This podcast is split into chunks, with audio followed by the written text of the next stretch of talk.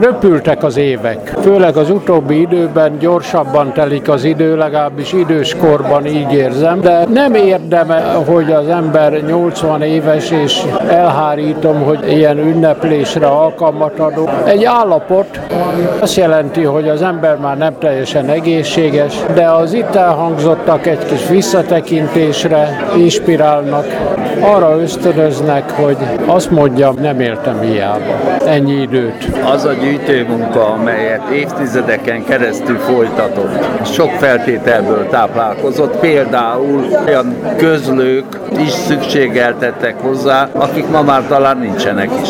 Így van. A néprajzkutatók általában adatközlőnek nevezik azokat a falusi tanyai parasztembereket, asszonyokat, akiket kérdeztek. Én az utóbbi évtizedekben már szívesebben használom a visszaemlékezők kifejezést, mert adatokat közöltek ugyan, az visszaemlékezés többet kifejez abból, hogy fiatal korukra, tehát a paraszti kultúra korábbi időszakára emlékeztek, mert a 60-as évek elején, 50-es évek végén, pályám kezdetén még élt az a generáció, falun, Szeged környékén és mindenütt, amelyik beleszületett ugyan változó, de paraszti normák, gyökerek szerint élő világba, amely fokozatosan átalakult, és nekünk akkor a 60-as években azt jelölték meg tanáraink, tanítómestereink feladatul, hogy ennek a paraszti kultúrának a mozaikjait gyűjtsük össze. Később vált feladatta a jelent,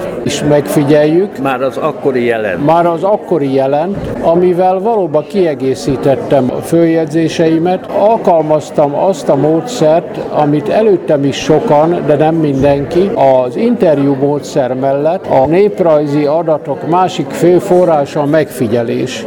Az ember a szemével rögzít, meg a fényképezőgépével, és fiatal kutatóként azt csináltam, hogy esténként följegyeztem azt, amit a gyűjtőfüzet nem jegyzett, tehát a benyomásaimat. Most az utóbbi években, amióta kevesebbet gyűjtök, ezekre támaszkodom, megfigyelésekre. Mégis olyan érzése van a jelenben élőnek, hogy az a hajdani kultúra, amelynek professzor úr megfigyelője, gyűjtője, megörökítője volt, nyomtalanul eltűnt.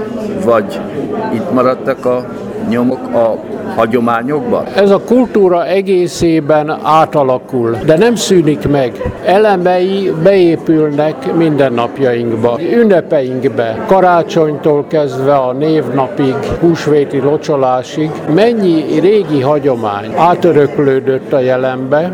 Vallási hagyományokra gondol? Nem csupán vallásira, hiszen maga a keresztény vallás is több évezredes szokásokat szentelt meg, örökített, át. Gondoljunk például a nyári napforduló Szent Iván napja. Akkor van a tűzugrás. Fiatal lányok, legények összefogóznak, sarkon tüzet gyújtottak, átugrották. Megtisztulást fejezett ki. Na de ez ma népi játék, idegenforgalmi látványosság. Így van, így van, részben népi játékként élnek ezek tovább, vagy gondoljunk a farsangi alakoskodásra. A legismertebb farsangi népszokás a mohácsi busójárás nem magyar eredetű, hanem a mohácsi sokácok éltetik, hatott a magyar alakoskodó népszokásokra is. Kölcsönhatás alakult ki, az itt a Kárpát-medencében élt nemzetiségek és a magyarság között, és ebből nagyon sok olyan hagyomány született, aminek az eredetét a néprajz tárta föl. Mégiscsak valamiképpen átkerültek azok a hajdani szokások, amelyeket ön